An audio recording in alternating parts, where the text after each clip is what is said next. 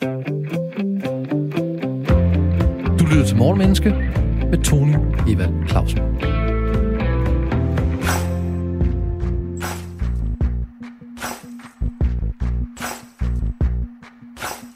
Intet tidspunkt er bedre end nu. 2021 er startet på ryggen af 2020, der i den grad var fyldt op af udfordringer, kriser og problemer. Hvad kan vi lære af de store og små nyhedshistorier, aktuelle begivenheder og tendenser? Og hvad kan de ting, der er sket, fortælle os om os selv, adfærd og psykologi? Ambitionen i Morgenmenneske er at gøre både dig, gode lytter, og os selv klogere på mennesker og adfærd for morgenstunden. En mental morgengymnastik, hvis mål er at udfordre vores, altså din og min vilje, til at gå på opdagelse i mennesket, beslutninger og handlinger. Du og jeg har selskab af en eller flere morgenkloge gæster, der både har en mening og en viden, der kan belyse de psykologiske og adfærdsmæssige baggrunde for aktuelle emner og begivenheder. Og så i øvrigt godmorgen og velkommen til Morgenmenneske. I dag handler Morgenmenneske om misundelse og jalousi, fordi det både er et evigt aktuelt emne, men naturligvis også fordi vi i nedlukningen har oplevet, at mange var både misundelige og jaloux på de butikker, der kunne holde åben, de der kunne rejse, de der boede i områder, hvor der ingen nedlukning var, og at nogle virksomheder i den grad fik mere omsætning i nedlukningen end andre. I Sverige er der helt andre regler end i Danmark, og det kan i den grad gøre os misundelige på vores broderfolk hensideren. Hvorfor føler vi jalousi og misundelse? Hvad er forskellen på de to følelser? Hvad kan man gøre ved jalousi og misundelse, når man føler dem? Typisk så bliver følelserne jo også kategoriseret som negative, men er det hele forklaringen? Disse og sikkert mange andre spørgsmål kan vi måske få svar på af programmets psykologiske, saglige og snaksalige gæster, nemlig Katrine Sværke, psykolog fra Københavns Universitet med speciale i neuropsykologi. Hun arbejder som selvstændig rådgiver, konsulent og terapeut i sin egen virksomhed, katrinesværke.dk, og som klinisk neuropsykolog og forsker på Bispebjerg Hospital. Plus at hun holder foredrag og kurser og har podcasten Underbelyst, man kan høre på Podimo. Hej Katrine. Hej. Og her fysisk i studiet foran mig har vi Anders Fogh Jensen, Ph.D. i filosofi, også fra KU, forfatter til bøger som Pest eller Corona og øh, Pseudo-arbejde med flere ejer af virksomheden Filosofen, foredragsholder, dramatiker, skribent, samtalefilosof, og han laver sammen også en podcast, nemlig Filosofen Podcast, man kan høre der, hvor man henter sine podcasts. Og meget, meget mere, man kunne sige om dig, Anders. Velkommen til. Tak skal du have. Således har vi altså både en psykologisk og en filosofisk tilgang, og måske kan vi sammen opdage forskellen eller sammenfald mellem de to grene af forståelsen af den menneskelige psyke.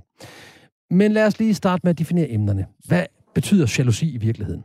Ja, det kommer af det franske jaloux, jalousie, og det er afledt af skinsyge. Og definitionen i ordbogen er som følger. Stærke følelser er blandt andet smerte og vrede, forbundet med oplevelsen af at miste en særstilling hos en anden person til fordel for en anden, og især i kærlighedsforhold.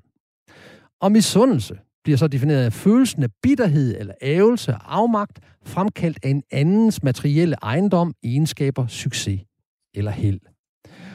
Og Katrine og Anders, kunne, øh, kunne I, kunne, kunne, har I en anden vinkel på den her, set fra en psykologisk vinkel eller fra en filosofisk vinkel? Hvis nu starter med, med dig, Anders, kunne du, har du en anden vinkel på det, end det, som ordbogen siger? Nej, jeg synes egentlig, det er nogle meget fine øh, øh, definitioner. Man kan måske præcisere det lidt øh, ved at sige, at misundelse handler jo om, at vi vil have noget, en anden har. Og øh, jalousi handler om at miste noget, som man har. Altså en, en særstatus, som det bliver sagt. Og som vi jo som, som regel forstår i kærlighedsforhold. Men det kan jo også være, at man for eksempel er chefens kæledække, og nu er chefen ved at få en anden kæledække, og, øh, og øh, så bliver man jaloux, så det, så det kan også handle om, om andet, men jeg synes, man i hvert fald kan, kan tænke det ud fra, fra de to. Øh, og hvis jeg lige skulle sige en ting mere her, så vil jeg også sige, at vi mangler på dansk et ord, et for misundelse, hvor man ikke misunder, men man vil gerne have det, den anden har.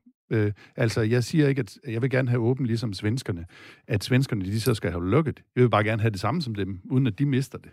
Og det mangler vi et godt ord for på dansk. En slags be- behovsefterstræbelse, eller sådan, sådan en, mm. en, en desire. I desire to have the same as you. Jeg ja. be- begærer at have det samme. Ja, det lyder men, bare men, lidt seksuelt. Men jeg kan godt undre det. Ja. Øh, ja. ja. Så det, god, god, op, mm. god identificering. Hvad, hvad tænker du, Katrine? Jamen altså, øh, for det første så er jeg fuldstændig enig i Anders' definition og hans afgrænsning af forskellen på de to begreber. Øh, så det er jo et, et godt udgangspunkt, tænker jeg. Øh, som psykolog, hvis jeg skulle prøve at samle de her to begreber under en hat, så vil jeg sige, at det er jo følelser, som hjælper os med at identificere trusler mod vores plads i vores sociale hierarki. Og det er jo altså nødvendigt for at navigere i livet som de sociale dyr, vi nu engang er som mennesker. Stærkt. Ja, vi starter hårdt ud her fra morgenstunden af. Det er fantastisk. Tak skal I have. Og jeg kunne faktisk også godt tænke mig lige, Katrine, at, at rykke på et citat, jeg har fundet, som jeg gerne vil have, at du fortæller mig, hvad du tænker om. Det er en Harold Coffin, der har sagt, misundelse er kunsten at tælle den andens velsignelser i stedet for sine egne. Hvad tænker du om det, Katrine? Jamen, jeg tænker, at øh, det er jeg jo som udgangspunkt enig i. Men jeg synes jo, der mangler det væsentlige perspektiv, hvorfor man gør det. Jeg er jo altid interesseret i årsagen til, hvor, hvorfor er det så, at vi, at vi får den her adfærd, eller det her store fokus. Og det er jo fordi misundelse er en urgammel del af vores retfærdighedssans. Øhm, og det er jo sådan en, en følelse, vi deler med, med andre primater. Vi tænker tit øh, retfærdighedssans som en, en positiv ting ved at være et socialt dyr. Ikke? At vi går meget op i, at vi alle sammen er, er lige stillet. Og alligevel så ser vi misundelse som sådan en negativ ting. Øh, men den, den er jo faktisk en, en urgammel del af vores retfærdighedssans. Og hvis vi har øh, to minutter, kunne jeg faktisk godt tænke mig lige at komme ind på et, et ret sjovt forsøg fra Emory Universitet, som, som illustrerer det meget godt, synes jeg. Værsgo. Yes, dejligt. Jamen, øh, på Emory Universitet, der øh, har de lavet et ret spændende forsøg med nogle cappucciner-aber, hvor man har to aber siddende i hver deres glasbur ved siden af hinanden, hvor de kan se hinanden.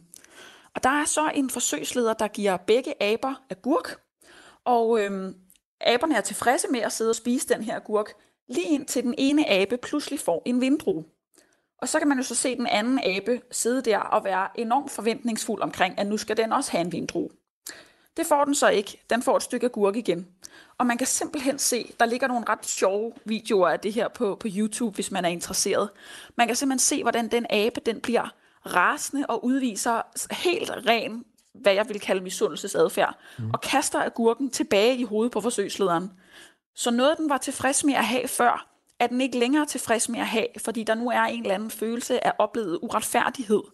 Øh, og, jeg, og jeg synes, det illustrerer ret kraftigt, at misundelse er jo en, en urfølelse, om du vil, som er en del af vores retfærdighedssans, og som vi altså deler med andre pattedyr det er et meget godt perspektiv også, at, at, at vi oversnakker om urfølelse, noget med, at, at misundelse og jalousi hen, måske også handler om, hvad man oplever, er der retfærdigt eller uretfærdigt. Uh, Anders, har du noget på, på citatet? Mm, det, det, du ja, godt mærke det på dig. Ja, to kort ting. Altså, citatet var, misundelse af kunsten at tælle den andens velsignelser i stedet for sine egne. Og der tænker jeg, øh, at der er det her med, at enhver last kommer også med en skærpet sans. Altså, at hvis der er noget, man øh, lider af, øh, så, så skærper det ens sanser for noget. Og det synes jeg jo er rigtigt nok, at, at det, man i hvert fald bliver god til, det er at se, hvad de andre har, eller de andre kan. Og det andet, jeg vil sige, hvis jeg nu sådan skal... Øh, nu er det jo blevet delt lidt op med psykologen og filosofen, hvis jeg skulle sige noget, der var sådan... Øh, så, så det, jeg tror, det er helt grundlæggende øh, i øh, det menneskelige samvær, og det kan vi se ved, at misundelsen kommer ind meget, meget tidligt i det gamle testamente. Adam og Eva har lige lært at skælne ved at spise af kundskabens træ. Så kommer Kain og Abel. Øh, og det at skælne er ikke bare at kunne skælne mellem for eksempel æbler og pærer og kameler og æsler. Det er også at kunne sammenligne. Og med det samme, at, øh, at hvad skal vi sige, øh, de ofre, øh, Kain og Abel offer, og Abels røg stiger op, Kain går hen ad jorden, ja, så, så bliver Kain misundelig og dræber sin bror. Så misundelse er meget tidlig, i hvert fald hvis man sådan skal følge den mm. jødiske mytologi. Ja. Det er meget grundlæggende. Fantastisk. Skide godt. Jamen, ved du, så, så vil jeg give dig noget, Anders. Så vil jeg give dig et Tove Ditlevsen citat. Og, okay. og, og, jeg tror selvfølgelig, hun har talt ind i sådan kærlighedsforhold, men, men man kunne også tage det kærligheden, der mistes fra chefens øh, velvilje, og du, før var vi kældækken, så den kan vi mm. læse ind i, hvad vi vil. Hun har skrevet følgende. Jalousien er den kolde skygge, kærligheden kaster tilbage over skulderen, i det den fjerner sig. Ja, det har jeg også tænkt lidt over, øh, om, om det er rigtigt, for jeg har hørt det i sådan en anden version med, at når jalousien kommer ind, så går kærligheden ud. Og jeg ved ikke, om det er så enkelt, øh, eller om det er sådan, det er. For jeg, jeg tror, at det er, at når jalousien kommer, så overtager tanken og frygten. Og når tanken og frygten, de tager al pladsen, så kan kærligheden ikke være der. Det er sådan den måde, jeg kan give mening til det her med, at, at kærligheden kaster en, en skygge mm. tilbage. Mm. Mm. Mm. Hvad tænker du, Katrine, på det citat? Jamen, øh, jeg, jeg har også siddet og tykket lidt på, sådan, hvad, hvad betyder det her? Og jeg, øh, jeg tænker, at vi har en tendens til at se kærlighed som en følelse. Øh, og jeg vil tillade mig at synes, at det er en meget reduktionistisk tilgang at have til kærlighed, og et meget reduktionistisk syn på det. Altså, men kærlighed er jo, i min forståelse, et udtryk for kvaliteten af en relation. Og kærlighed kan jo indeholde alle følelser. Altså, hvis jeg elsker nogen, der dør, så bliver min kærlighed jo til sorg. Øh, og derfor synes jeg ikke, at man kan sige, at, at, at jalousi og kærlighed er to ting, der, der udelukker hinanden. Altså når den ene går, så opstår den anden. Jeg tror hellere, jeg vil se jalousi som, som kærlighed i en meget øh, usikker og frygtbaseret og misforstået form. Øhm, og det er der sikkert nogle psykologer, der vil være enige med mig i, og nogle, der vil være uenige med mig i. Øhm, men, men jeg tror i højere grad, det er sådan, jeg ser på det. At, at det er en, en, øhm, en usikker, uhensigtsmæssig, øhm, frygtbaseret form, et udtryk for, for kærlighed. Og i virkeligheden, et, et, det aspekt af kærligheden, der, hedder, der handler om, at jeg mister den. Øh, og dermed øh, bliver, bliver, det, bliver det, frygten kommer ind i kærligheden, fordi jeg er bange for at miste den. Er det det, du tænker, Katrine? Ja, ja præ- lige præcis. Ikke? At vi, at vi, jeg synes tit, vi tænker kærlighed som en følelse. Ja. Og det kan jeg også godt forstå. At hvis, hvis man skulle sige, at kærlighed var en følelse, så er det noget med øh, varme over for den anden. Øh, men, men kærlighed er bare mere komplekst end det. Og jeg synes, at sorg er et godt eksempel. ikke? Øh, at hvis du elsker nogen, og du mister dem, jamen, så vil kærligheden blive til sorg. Så kærlighed er, synes jeg, meget bredere end bare den her følelse af, af varme, vi beskriver. Så, så jalousi er for nogen øh, en, en del af kærlighed, der kommer til udtryk på en rigtig usikker, frygtbaseret, uhensigtsmæssig måde. Tak. Anders? Øh, jamen, jeg vil bare lige... Det er fordi, Katrine siger det her med, det er, det er misforstået kærlighed. Nogle gange kan kærlighed, eller kan jalousien jo godt være velbegrundet. Altså, at... Øh, og, og det, som vi vil kalde kærlighed mellem partnere, det kalder Søren Kierkegaard for, for forkærlighed. At vi har forkærlighed for nogen, hvor næste kærlighed er noget, vi har til alle. Og nogle gange så vil jeg jo være bange for, at miste den forkærlighed, og måske kan den også være begrundet nogle gange. Altså, og på den måde er det jo også, at man er i kontakt med noget, at jalousien øh, melder sig. Ja, interessant. Fordi der er jo nogen, der er mere, skal vi sige, det har jeg i hvert fald oplevet, der er nogen, der er mere tilbøjelige til at blive jaloux, end andre er. Altså, jeg har haft øh, kærester, der har været jaloux, og jeg har haft kærester, der overhovedet ikke er det. Ja. Ikke at de har grund til at være det, men der er bare ikke noget jalousi i min, yeah. min, min nuværende partner. Men jeg har haft partner i fortiden, der var meget jaloux. Og det, det kan vi måske føre tilbage til det, Katrine siger med, at det handler begge dele om sin plads i det sociale hierarki. Mm. Hvor usikker er man på den? Og måske, at hvis man er mere usikker på den, så er man mere tilbøjelig til både misundelse og jalousi. Du lytter til Morgenmenneske på Radio 4. Program, hvor vi dykker ned i den menneskelige adfærd og psykologi med afsæt i et aktuelt emne og ser på, hvad du og vi kan lære af det som mennesker og samfund.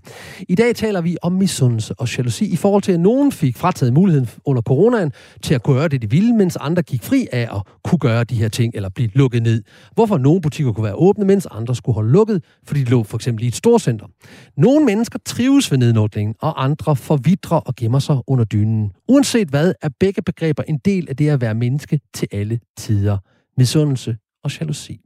Og til at gøre os klogere på det, har jeg på en linje en duelig, driftig og dynamisk gæst, nemlig Katrine Sværke, neuropsykolog, podcaster, terapeut, underviser og forsker, blandt meget mere. Og jeg har her foran mig Anders Fogh Jensen, øh, Ph.D., filosof, forfatter, underviser og meget, meget mere. Og vi har ligesom været ude og, og prøve at adskille de her to misundelse og jalousi, og hvordan vi gør det. Men øh, Katrine, jeg kunne godt tænke mig at spørge dig, i din verden, og så spørger jeg dig bagefter, Anders, fra en filosofisk vinkel, men i din verden, Katrine, er der en psykologisk markør på at være jaloux og misundelig? Ja, altså her må jeg hellere starte med at disclaime, tænker jeg, at øh, jeg har beskæftiget mig væsentligt mere med misundelse, end jeg har med jalousi, både privat og i mit arbejdsliv. Tjek. Det er fint. Jamen, så forhold dig bare til, til misundelsen. Den, det kan jeg godt, godt leve med. Jeg skulle lige være sikker på... Så kan det være, at vi kan give ja, Anders jalousien bagefter. Den vil han gerne have, så den, den får han bagefter. Du får ja, misundelsen, ja, ja. Anders får jalousien. Men i begge tilfælde er der jo en stor usikkerhed til stede. Altså, er det, jeg er godt nok i forhold til det, øh, du er? Er den, jeg er god nok i forhold til, at du ikke går ud og kysser med en anden i kopirummet til julefrokosten og sådan nogle ting? Ikke? Så, så det tager jo udgangspunkt i en, en usikkerhed en indre usikkerhed, uanset hvilken en af de følelser, der er tale om. Og begge følelser er jo ofte forbundet med, med lavt selvværd. Mm. Og det betyder ikke, at hvis man har et godt selvværd, kan man aldrig opleve misundelse og jalousi. Det er jo to meget menneskelige følelser. Men de vil ofte være mere fremtrædende hos mennesker, der er i højere grad usikre og har, har et lavt selvværd. Øh, hvis, vi, hvis vi starter med misundelsen, så kan vi psykologisk se, at der skal være to faktorer til stede, før vi føler misundelse. Den ene faktor er, at den anden person, som misundelsen retter sig mod, skal være bedre stillet end os. Øhm, det kan fx være, at de har flere penge end os, en bedre stilling end os, ser bedre ud end os, hvad det nu måtte være. Det andet område er, at det personen er bedre stillet på, skal være selvrelevant. Lad os sige, at øh, jeg har en ven, der er helt vildt god til at spille tennis.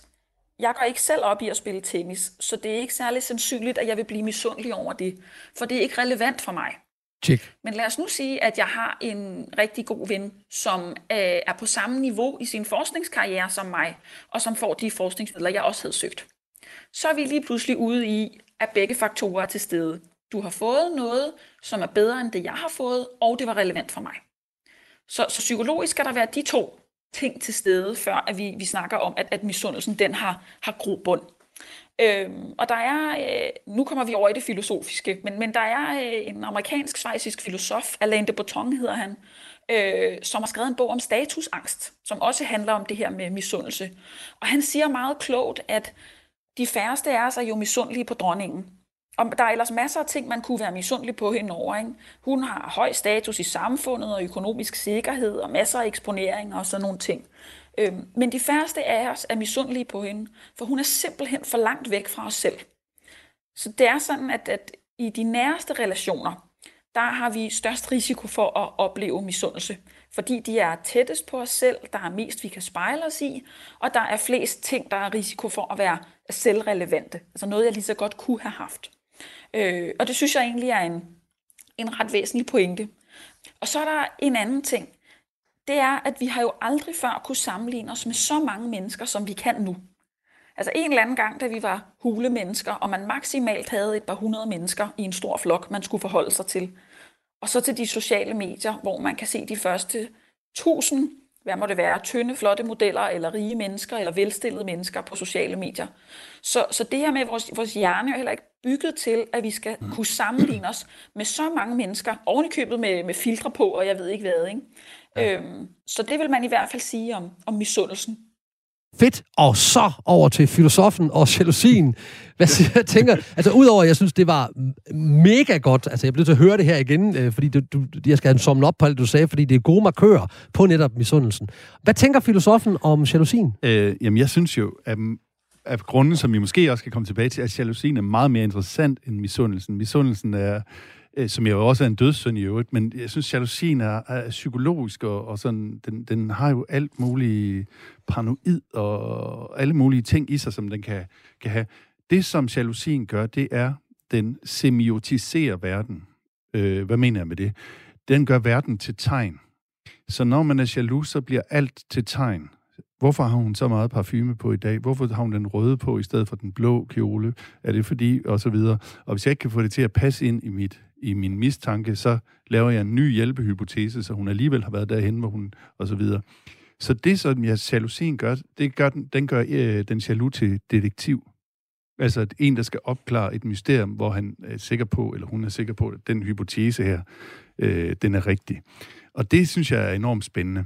Så de har allerede et foregående konklusion, som vi nu leder efter, ja, efter at få ja, bekræftet. Ja, og jalousien vil nærmest ikke slippe den konklusion, selvom der er helt evidente tegn på, at der er ikke noget. Derfor kan man heller ikke overbevise sin jaloux kæreste om, at der ikke er noget, øh, fordi øh, jamen, så må du skjule det på en anden måde, eller et eller andet.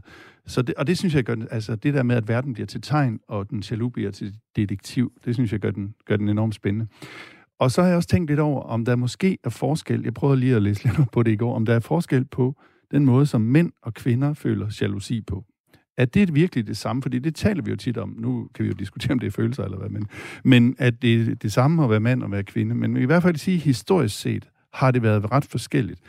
At manden, mandens jalousi går ud på, at han er bange for at blive en handrej eller han har været bange for at bruge alt sit krudt på noget afkom, der ikke var hans. Mm. Og derfor har han traditionelt set været mere bange for den seksuelle utroskab. Kvindens øh, jalousi, og nu er vi flere århundreder tilbage, ikke? jeg ved godt, vi har fået en, en, nogle andre, men den, den, øh, den handler om, at hun kan miste alt. Hun, hun er blevet forsørget af en, en han eller en mand, og hun kan miste alt, hvis han fatter kærlighed til en anden kvinde. Og, og derfor øh, påstod de her, den her psykiater, jeg læste i går, er øh, kvinderne, man har, man har testet, altså kvinderne er mere bange for, hvad man kunne kalde affektiv utroskab. At du føler for en anden, mens manden er mere bange for den seksuelle utroskab. At, du, at det afkom ikke er mit. Øh, og til derfor man har man har lavet nogle tests, øh, hvor man har spurgt øh, henholdsvis øh, 400 mænd og 400 kvinder, vil du helst, øh, at din øh, partner har sex med dig og tænker på en anden? Eller vil du helst, at din partner har sex med en anden og tænker på dig? Og der svarer kvinderne overvejende, jeg vil helst, at, øh, at min partner har sex med en anden og tænker på mig, mens mændene svarer, jeg vil helst, at min partner har sex med mig og tænker på en anden. Og det kunne, altså, nu er det et meget grov øh, øh skematik det her, ikke? men at der kunne være forskel på en mandlig og en kvindelig øh, og det kan også være, at den, den viser, den mans, maskuline kan vise sig hos kvinder, men, men at vi måske kan lave den skillende. Ja. Ej, hvor, det var, I er jo mega skarpe begge to. Øh, Katrine, du får lov til at kunne kommentere på det her. Nu var han jo også inde omkring sådan lidt øh, forskellen på mænd og kvinder i film, og det er jo filosofens privilegium, at han kan gøre sig klog på, hvad han har lyst til, øh, eller hun kan. Hvad, hvad tænker du om det, som Anders lige delte med os? Øh, jamen, jeg synes jo, det giver, at det giver god mening. Altså, hvis man kigger på forskellige dyrearter, så ser vi jo primært, at det er hos monogame dyrearter, at faren er involveret i at opfostre afkom. Og det giver jo meget god mening i forhold til det, andre siger, at, at, at vi skal helst være øh, monogame for, at far er sikker på, at det er hans eget afkom, han investerer i. Og det passer jo med, at vi kan se hos specifikke dyrearter, at hvis de har tendens til at være monogame, så har de også tendens til at far er involveret i opvæksten. At han er sikker på, at han investerer i det rigtige sted, så at sige. Ikke? Mm-hmm. Øhm, så, så det synes jeg jo giver god mening med, hvad jeg synes, jeg har lært evolutionspsykologisk. Fantastisk. Jamen, så, så lad mig prøve at spørge på en anden måde. Så når, nu er du jo også neuropsykolog, så ja. kunne du på mindre end tre minutter komme med en ganske kort forklaring om, hvad sker der egentlig neurologisk i os, når vi får de her følelser af misundelse og jalousi? Hvordan ser det ud ja. sådan rent hjernemæssigt? Ja, men nu er det to forskellige følelser, så det ser ud på to forskellige måder. Så hvis vi starter med jalousien, så er det jo sådan, at øh, jalousi er jo en form for, jeg vil kalde det en form for relationel frygt. Altså vi er, vi er bange for at miste vores, vores position, vores vigtighed i den her relation. Og når der er frygt på spil, og det tror jeg næsten ikke, der er nogen i den moderne verden, der efterhånden ikke har hørt, jamen så er det amygdala, som, som er aktiveret. Så det er en urgammel frygtstruktur, som vi deler med næsten selv de allermest simple dyrearter. Altså man kan jo se i noget af den her forskning omkring øh, de største risikofaktorer for for tidlig død, der er ensomhed jo en kæmpe dræber. Altså det er simpelthen evolutionært enormt vigtigt for vores overlevelse og vores livskvalitet, vores trivsel og have nære relationer. Øh, og det, der er problemet med amygdala, som Anders jo også var lidt inde på før, det er, fordi den er en så gammel struktur, så kan den ikke kende forskel på indbildt far og rigtig far. Mm. Så det Anders siger med, at hvis man først har forestillet sig, du må være mig utro, så er det enormt svært at få øje på, at det er noget, man bilder sig ind, fordi amygdala er for simpel, hvis man kan tillade sig at sige det. Ja. Den er for gammel en struktur til at kunne kende forskel på de to ting. Hvis vi kigger på misundelse, så er vi over i en anden struktur. Det er noget mere, øh, jeg ved ikke om jeg kan tillade mig at sige en mere kompliceret følelse. Det er i hvert fald en, en nyere, kan man sige, en mere højt udviklet følelse. Øh, vi har en struktur i vores frontallap, der hedder anterior cingulate cortex. Og hvis man skal se på, hvad den her hjernedel den laver, så kigger man jo tit på folk, der har fået skader i den her hjernedel. Hvad er det, de ikke kan? Jamen de her mennesker får rigtig svært ved at navigere socialt. Det lader til, at øh, den her anterior cingulate cortex er meget involveret i, når vi skal øh, navigere komplekse sociale situationer, tage moralske beslutninger for eksempel, eller finde ud af alle de der subtile elementer, der ligger i interaktioner med andre mennesker. Og vi kan simpelthen se, at den her struktur, den bliver aktiveret, når vi er misundelige. Altså vi aktiverer en struktur, der er dybt involveret i og navigere i, hvor er vi henne i hierarkiet? Hvad betyder det for min overlevelse? Hvad skal jeg gøre for at ændre min position? Altså sådan en, en højere ordens kognitiv funktion. Så hjernemæssigt kigger vi også, øh, hvad der, der er forskel på sådan simple øh, amygdala, øh, øh hvad hedder det, det må være angreb, flugt, øh, frys, øh, og så mere komplekse følelser. Er, er, er det sådan, I ser i neuropsykologien på det, at der er en kompleks og enkle følelser? det, det, det, det bliver meget reduktionistisk at stille det sådan op. Ikke? Jeg vil måske hellere tale om sådan, må jeg sige, altså evolutionært gamle følelser, og så nyere udviklede funktioner. Altså det er jo sådan, at jo længere ud mod cortex, altså det yderste lag af hjernen, vi kommer jo evolutionært nyere er det. Og der må man sige, at, at misundelse nok er en mere øh, kompleks eller højt udviklet eller nyere social funktion. Vi taler meget mere om misundelse og jalousi efter nyhederne på Radio 4. Velkommen tilbage til Morgenmenneske på Radio 4. Programmet dedikeret til at gøre dig klogere på mennesker, adfærd og hvorfor vi føler og tænker og siger det, vi gør. Morgenbordet er dækket med indsigt, inspiration og input på aktuelle emner i et adfærdsmæssigt og psykologisk perspektiv. Og vi er på efterforskning i misundelse og jalousi, fordi det både er et evigt aktuelt emne, men også fordi vi ser jalousi i politik. Jeg er sikker på, at Dansk Folkeparti er misundelige på nye borgerlige meningsmålinger, og Venstre det samme i forhold til de konservative. Børn er misundelige på de voksne, mødre på andre mødre, kollegaer på andre kollegaer, osv. osv. Til at give os input på de emner har du og jeg fornøjelsen af to efterforskende, effektive og energiske gæster, både i studiet og på en linje, nemlig Katrine Sværke, psykolog fra Københavns Universitet med speciale i neuropsykologi. Hun arbejder som selvstændig rådgiver, konsulent og terapeut i sin egen virksomhed, katrinesværke.dk, og som klinisk neuropsykolog og forsker på Bispebjerg Hospital. Plus, at hun holder foredrag og kurser og har podcasten Underbelyst, man kan høre på Podimo. Og her fysisk manifesteret foran mig, der har jeg Anders Fogh Jensen, Ph.D. i filosofi, også fra Københavns Universitet, forfatter til bøger som Pest og Corona, øh, pseudoarbejde, som er den seneste, med flere. Og han ejer virksomheden Filosofen, foredragsholder, han er dramatiker, har skrevet teaterstykker, og hvad ved jeg, skribent, samtalefilosof, og så har du også en podcast, Filosofens podcast, man kan høre der, hvor man henter sine podcasts. Og før nyhederne var vi vidt omkring. Vi var ude og snakke om misundelse og jalousi som to forskellige følelser. En var en urfølelse, og en anden en mere kompleks følelse. Vi var over at snakke om kærlighedens væsen, at det måske er i virkeligheden en relation. Vi snakkede også om det her, når vi mister en last, så skærpes vores sans, eller hvis vi, hvis vi mister noget, så skærpes vores sans. Og vi gik ligesom på efterforskning i, hvordan er det her med, med vores jalousi og vores misundelser, hvor de adskiller sig. Det håber jeg, at du var med på en lytter før nyhederne. Anders, jeg kunne godt tænke mig at starte med dig. Mm. Du er forfatter på bogen Pseudoarbejde. Og, og det handler lidt om det her med, at der er noget arbejde, der ikke er rigtigt arbejde. Altså, det er sådan et pseudoarbejde. Ja. Skal, skal de, der laver rigtigt arbejde, altså tømmerne og murerne og sygeplejerskerne og kassemedarbejderne, skal de være misundelige på dem, der laver pseudoarbejde? Ja, det skal de. Øh, for det første, hvis de har en vis retfærdighedssans for, at øh, øh, der er nogen, der får mange penge for, for at lave noget, som ikke er særlig vigtigt. Øh, men måske allermest, fordi at øh, man får flere penge for pseudoarbejde end for reelt arbejde. Altså, man får, man får flere penge for at sidde øh, inde i kommunen og flytte rundt på papir, end man får for at øh, gå ned i børnehaveklassen og, og passe på børnene. Øh, så, så der er helt klart en, en god grund, vil jeg sige, til at, at være misundelig og, og blive lidt pikeret på sin retfærdighedssans der. Men jeg tror også, at der er en, en lidt mere øh, skjult misundelse den anden vej på, på, øh, på folk, der, der, hvad skal vi sige, øh, ikke, det handler jo ikke bare om, om håndens over for åndens arbejde, men, men søvdearbejde handler også om, om altså, er det noget, samfundet har brug for. Og selvfølgelig har samfundet brug for både ledelse og budgetlægning og sådan noget. Men der er rigtig, jeg tror, der er en, øh, hvordan skal jeg sige det, sådan lidt kompleks fornemmelse af, at vi ikke rigtig ved, at vi egentlig godt ved, at vi laver en del pseudoarbejde, som verden sagtens skulle undvære. Og vi ved måske også godt et eller andet sted, at en dag vil vi fortryde det.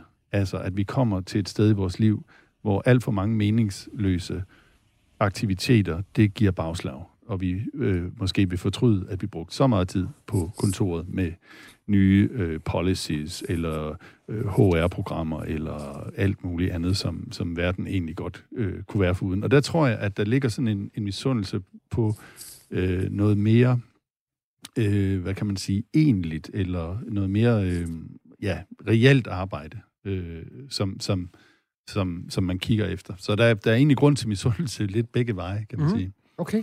At, at, at, og, fordi jeg laver også lidt, man kan godt sige, jeg laver jo foredrag, jeg laver radio og sådan noget. Kunne vi grundlæggende, Anders og Katrine, mm. godt undvære det her radioprogram? Er det pseudoarbejde, det her?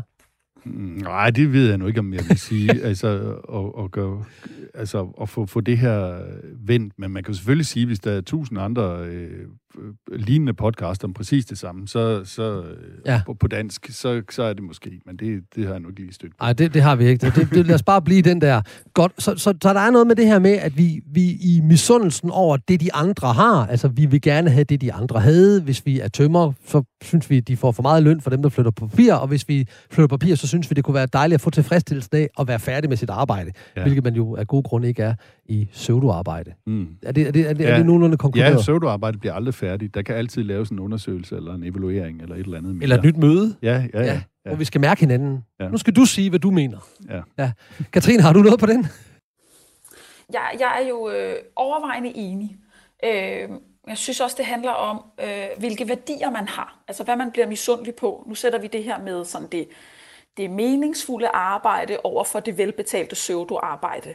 Øhm, og så sige, hvad det, det kommer også an på, hvad er det for nogle værdier, der er i højsædet for mig, om, om man skal være misundelig den ene vej eller den anden vej. Er det retfærdighedssansen, der fylder mest, hvis man sidder i det offentlige og tænker, at jeg kunne tjene det dobbelt i det private?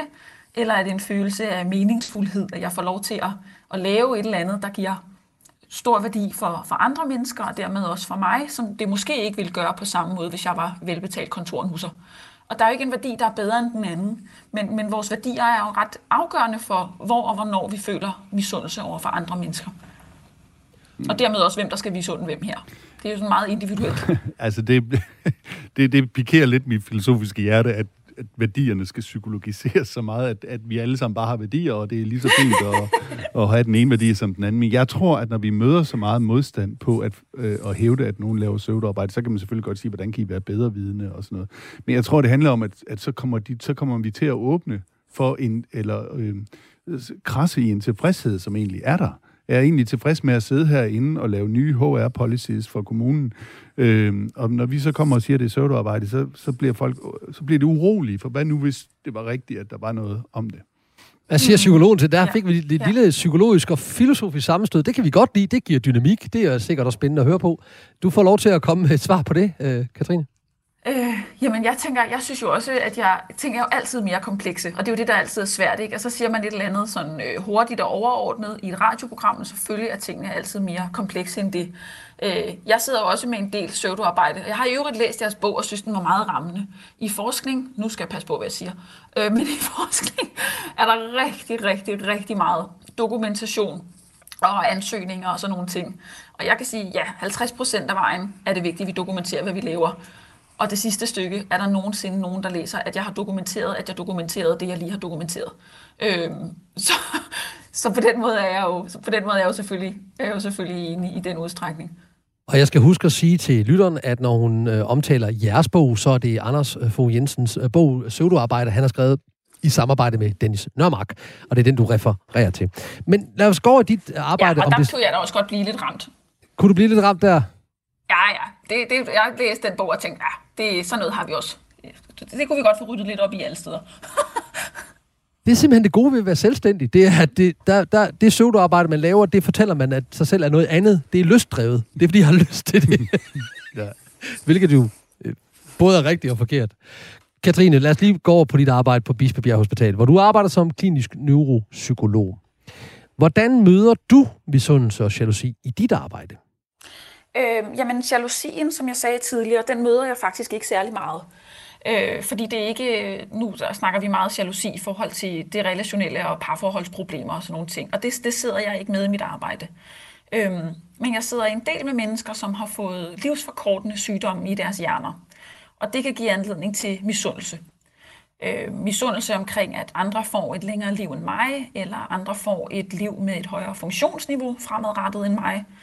Øhm, og jeg synes jo, at de her typer misundelse er, øh, gør det meget, meget tydeligt, at det er jo nogle meget menneskelige ting. Altså man er ikke nødvendigvis et dårligt menneske, fordi man føler misundelse. Jeg synes, det er meget naturligt og forståeligt, at en så stor ting som om at skulle miste selve livet for tidligt, om du vil, giver anledning til misundelse på andre mennesker.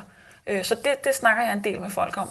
Jeg synes, det er meget menneskeligt og meget forståeligt og hvordan, hvordan bebrejder man så det? Jeg er terminalt syg, jeg er, jalous, jeg er misundelig på dem, der kan leve videre end mig. Hvordan, hvordan, hvordan, hvordan, hvis du nu sidder en lytter lige nu, der enten har en, enten selv er det, eller har en, en pårørende, der er terminal, øh, kan du, kan du, ikke fordi du skal lave terapi i radio, men du kunne måske give en, en par pegepinde eller gode råd?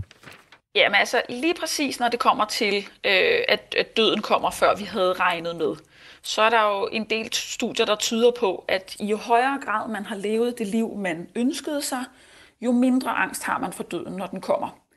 Øh, og det synes jeg var smukt på den måde, at, at måden at håndtere døden på for rigtig mange af os er at leve livet, mens vi har det. Og det kan lyde enormt klichéfyldt og enormt banalt, men det lader til langt hen ad vejen at være, at være meget rigtigt. Så at sige, det liv, jeg har tilbage, om det er tre måneder eller to år, eller hvad det er, vi regner med, hvordan får jeg det bedst mulige ud af det liv med de funktioner, jeg har tilbage, og fokusere på det. Så er døden nemmere at møde, når den kommer. Anders? Jamen, jeg, jeg synes, det, det, lyder, det lyder meget rigtigt. Jeg havde selv en mormor, som, som ikke ville dø, og som blev ved med at leve. Og jeg tror, det var fordi, at hun, hun simpelthen ikke havde fået levet det liv, hun gerne ville. Øh, og jeg tror, det bliver lettere at give slip, som, som øh, Katrine siger. Og måske er det jo er det her, er misundelsen også blandet lidt sammen med fortrydelse i virkeligheden øh, på det her punkt, at man fortryder lidt, at man ikke fik, fik levet mere, end man gjorde, eller man er måske lidt bitter over, at man ikke var mere heldig, eller hvad ved jeg. Men der er nogle andre følelser, som for eksempel fortrydelse, der også er inde der, tror jeg.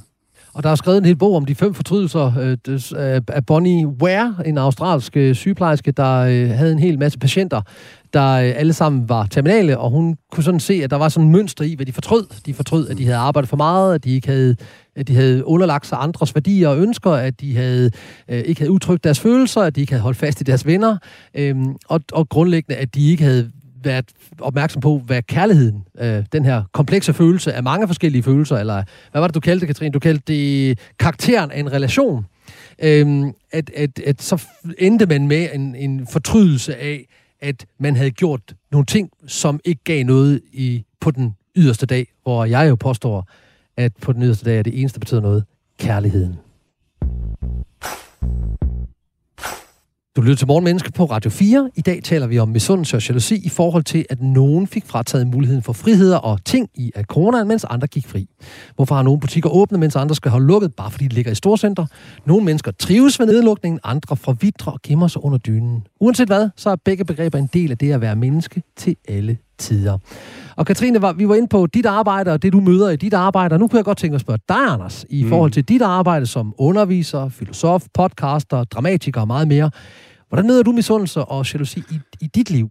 Altså, jeg møder selvfølgelig misundelse, fordi jeg øh, kommer fra et fag, filosofi, hvor øh, der nærmest ingen midler er, og ingen stillinger er, så hestene, de bides selvfølgelig om, om de få ting, der er. Så den, på den måde møder jeg det.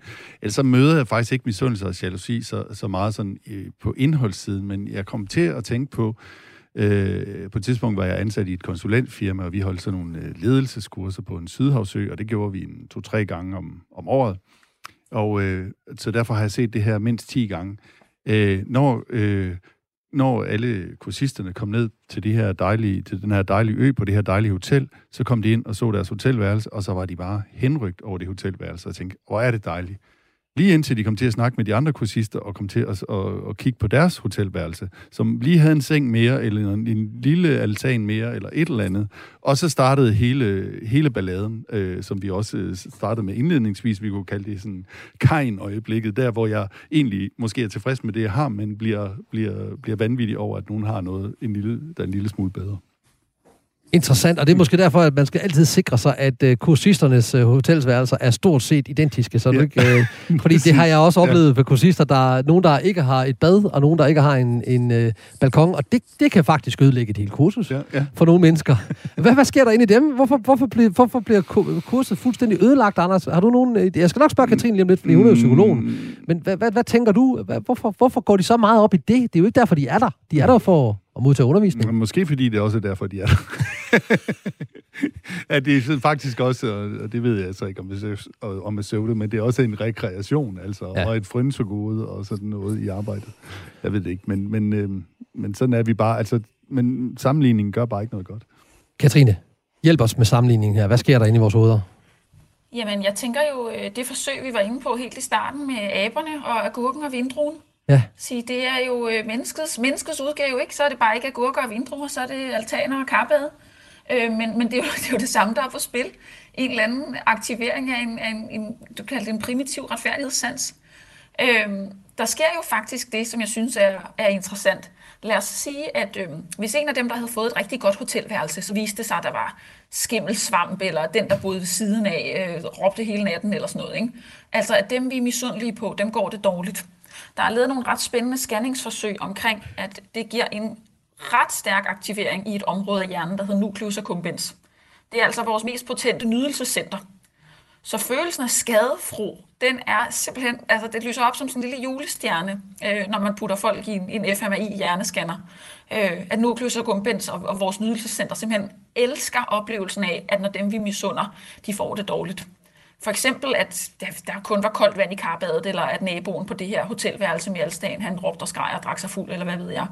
Øhm, det synes jeg bare er meget, det ved jeg ikke, sådan et meget fint perspektiv at have med. Øh, at, at, at skadefro, det er simpelthen en meget menneskelig følelse. Jamen, værsgo, Anders. Du har lidt til jalousi. Det ja, kan jeg mærke på dig. Jamen, jeg kunne nemlig godt tænke mig at vende tilbage til noget, jeg sagde for en lille halv time siden, nemlig noget, at der var forskel på, øh, måske noget med øh, en frygt for, at man var affektiv utro, altså at man havde nogle følelser for en anden, og så at man var seksuelt utro. Fordi der er jo et, det eneste øh, tango-nummer, der er kendt ude i verden, skrevet af en dansker af Jakob Gade, det hedder jo Tango Jalousi. Og hvorfor, hvorfor, har vi hvorfor er der noget, et nummer, der hedder Tango Jalousi? Hvorfor er jalousien så tæt bundet til tangoen? Det er fordi, øh, i salsa og i øh, lindy hop og alle mulige danse, der kan du se alt, hvad der foregår. Men i tangoen, der er tingene så øh, forfinet så meget inde i parret. Øh, jeg havde en tangolærer på et tidspunkt, der sagde, at man skal danse ligesom, at øh, man har en hemmelighed sammen, der ikke må slippe ud. Det vil sige, at man skal ikke have sin opmærksomhed alle mulige andre steder i lokalet, end lige med hende eller ham, man danser med. Og der er den, den der følelse af at have en hemmelighed sammen, som man ikke kan se udefra, men som man kan mærke. Det gør, at tangoen meget let tænder den her affektive jalousi. Og jeg tror, det er derfor, at der er et nummer, der hedder øh, tango jalousi. Tjek.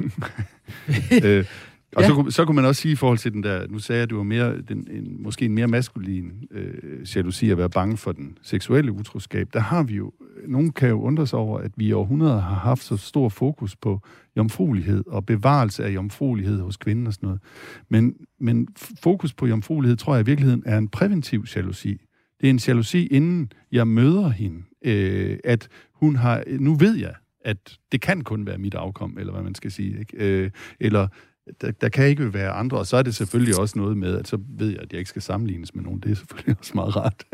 ja, hvis, hvis man er usikker, så må det jo i hvert fald være ja. lige være. Katrine, har du noget på det, øh, som Anders lige sagde? Nej, jeg, jeg synes, det lyder meget fyldesgørende.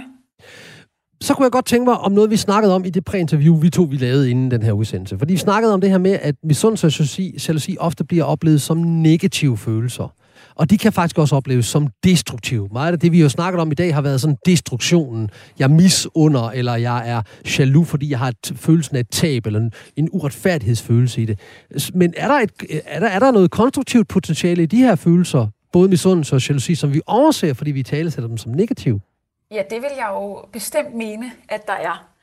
Og vi har det med, som du siger, at i tale sætte misundelse og jalousi som destruktive følelser. Men jeg synes jo, at om de er destruktive eller konstruktive, har meget let med selve følelsen at gøre, og alt at gøre med, hvordan du reagerer og handler på den. I virkeligheden så ligger der jo et rigtig stort inspirationspotentiale i misundelse. Altså hvis jeg er misundelig på noget, nogen andre har, så siger det jo faktisk, hvis jeg lige gider vende den følelse på hovedet, rigtig meget om, hvad der er vigtigt for mig som menneske. Som vi var inde på tidligere, så bliver jeg jo misundelig, hvis nogen har noget, som er bedre end det, jeg har, og som er relevant for mig. Så det er jo faktisk et meget stærkt kompas for, hvad er vigtigt for mig i mit liv, hvis jeg bliver misundelig.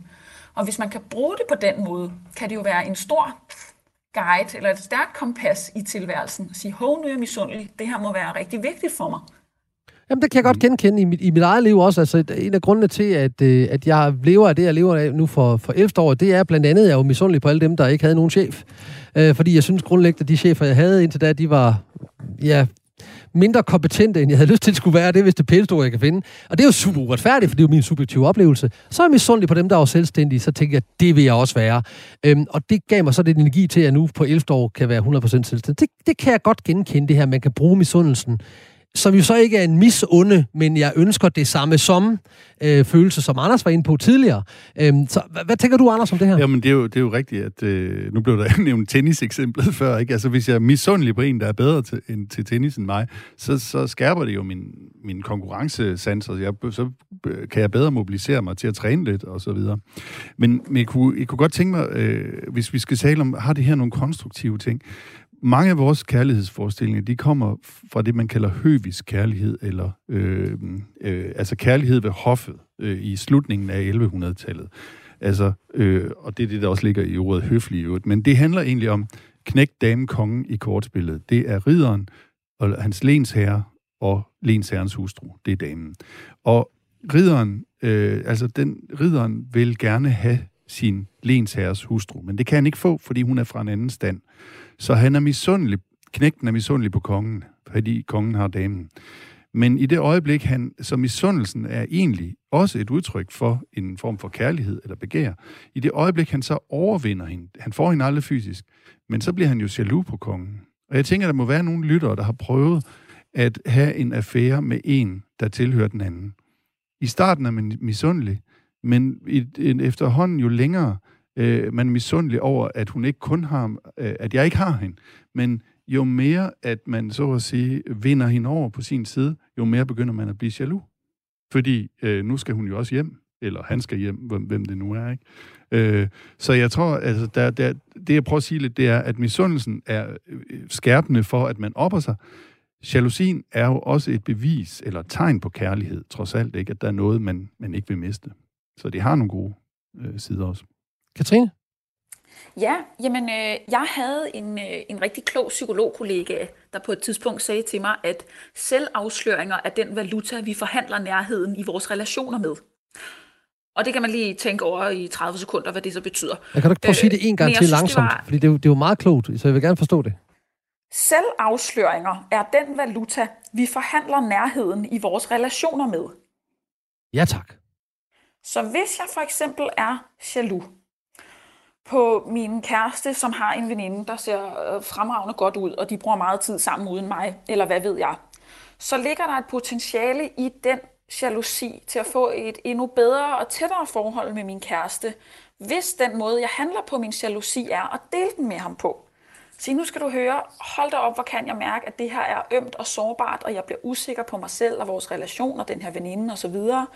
Så selvafsløringer, jo mere vi tør afsløre om os selv og vores indre følelsesliv, jo tættere en relation kan vi også få. Og der kan man jo bruge jalousien konstruktivt, i stedet for destruktivt, til at sige, i stedet for at sabotere, hvad jeg forestiller mig, du har med nogle andre, så at dele ud af mig selv og min egen skrøbelighed og opnå en tættere relation til dig derigennem. Og det passer jo perfekt ind i, hvad effektiv kommunikation er. Det er, når vi fortæller, hvad vores forventninger, afslører vores intentioner og tør tale om det negative, også hvis det negative er noget, der bor inde i os selv. Altså det sårbare menneske, der stiller sig sårbart, er jo ofte også oplevet som stærk. Altså, det, er jo, det er jo hele, hele ideen i, hvorfor vi nogle gange deler vores fejl. At hvis vi tør dele det, er vores største frygt. Øh, jeg, jeg er bange for, at du, du ikke tror, jeg er kompetent, og så, det, hvis man siger det til en, en elev, og siger, at jeg skulle simpelthen bange for, at jeg ikke er kompetent nok til det her, så kan den, den man underviser sådan til sige, nej, det er du i virkeligheden, fordi nu har du lige sagt, at du er bange for det, så, så tvivlens nådegave gør dig faktisk mere kompetent. Det er i hvert fald sådan noget, jeg har opdaget i, i mit eget liv, at i det oplæg stiller mig mere sårbar og siger, her er mine følelser, og jeg regner med, at du jorder mig nu, så bliver jeg ofte højnet. Så, så der bliver min jalousi over, at jeg ikke er lige så dygtig som Anders eller Katrine. Øhm, I virkeligheden, hvis jeg så udtaler det, så kan I jo hjælpe mig til at sige, nej, det, det er faktisk ikke sådan, det er, men det er godt, du delte det. Er det rigtigt forstået, at det er der, du kom fra, Katrine? Ja, altså lige præcis, at, at der ligger et potentiale i at dele vores skrøbeligste og ømmeste til at få en tættere relation ud af det. Så her til allersidst, så kunne jeg godt tænke mig at høre de gode råd fra en psykolog og fra en, en filosof. Hvis vi starter med, hvad mit, mit gode råd er. Hvis nu jeg, Tony Eva Clausen, var misundelig på andre radioprogrammer, der havde bedre sendetider og flere lyttere, og jeg var misundelig eller jaloux, nærmest sådan helt besidderisk, og jeg vil også have en sendetid, jeg vil også have flere lyttere og sådan noget. Hvad ville filosofens råd så være til mig? Hvad kunne jeg gøre ved den her misundelse, jalousi, den her, de her to meget, den ene kompleks, den anden sådan en enklere følelse? Jeg ved simpelthen ikke, om jeg er den rigtige til at give gode her, men jeg vil godt prøve at sige, hvad jeg gerne selv ville kunne, at jeg gjorde. Altså, så vil jeg tænke, verdens fordelingsnøgle, det bliver aldrig retfærdighed. Så du laver muligvis, du er måske med rette misundelig, du laver måske nogle bedre programmer end, end nogle øh, sluderhoveder over på nogle andre kanaler, men du får ikke deres. Så, så, så, det, så i stedet for at høre deres programmer, så jeg vil slukke for radioen, sætte en god plade på, og så vil jeg samle mig om mit virke og prøve at lave noget godt. Fordi så, så længe man bliver i den der sammenligning, så tror jeg bare, at det, det, det, det føder misundelsen. Du er så. en af mine nye bedste venner, det ved du godt ikke også, Anders. Tak for det. Katrine, kan du, øh, kan du give os øh, nogle gode råd på 30 sekunder? Ja, to muligheder enten at lade sig inspirere, sige, hvad er det, de andre gør, som kan, giver dem de her lyttertal, hvis det er så vigtigt for mig. Skal, er det sådan noget, jeg skal gøre dem efter, eller gøre noget lignende? Og hvis ikke jeg er interesseret i det, fordi jeg gerne vil beholde integriteten i mit eget radioprogram, så må jeg gøre det modsatte af at lade mig inspirere. Så må jeg acceptere, at prisen er, øh, at så har jeg de lyttertal, jeg har. Og det er det sværeste råd i den psykologiske værktøjskasse. Det er, at når der ikke er andet tilbage, så må du lære at rumme og acceptere dine vilkår. Hold op, hvor er I gode. Så ledes formidlet og forhåbentlig beriget. Gik vi sammen på efterforskning i misundelse og jalousi, og må du, kære lytter som jeg, have fået nye indsigter, input og inspiration på emnet. Tak til vores indsigtsfulde, interessante og intelligente gæster. Katrine Sværke, psykolog fra KU med speciale i neuropsykologi. Tak, Katrine. Tak. Og Anders Fogh Jensen i egen høje person, Ph.D. i filosofi, også fra Københavns Universitet, forfatter til bøger som Pest eller Corona, og så du arbejde med mere. Tusind tak, Anders. Jamen selv tak. Og til jer begge af hjertet og hjernen tak. Du kan få mere Morgenmenneske på podcast, der hvor du henter dine podcast, eller på Radio 4-appen. Programmet er produceret af Only Human Media. Jeg hedder Tony Eva Clausen, og det bliver jeg efter planen ved med. Vi høres ved.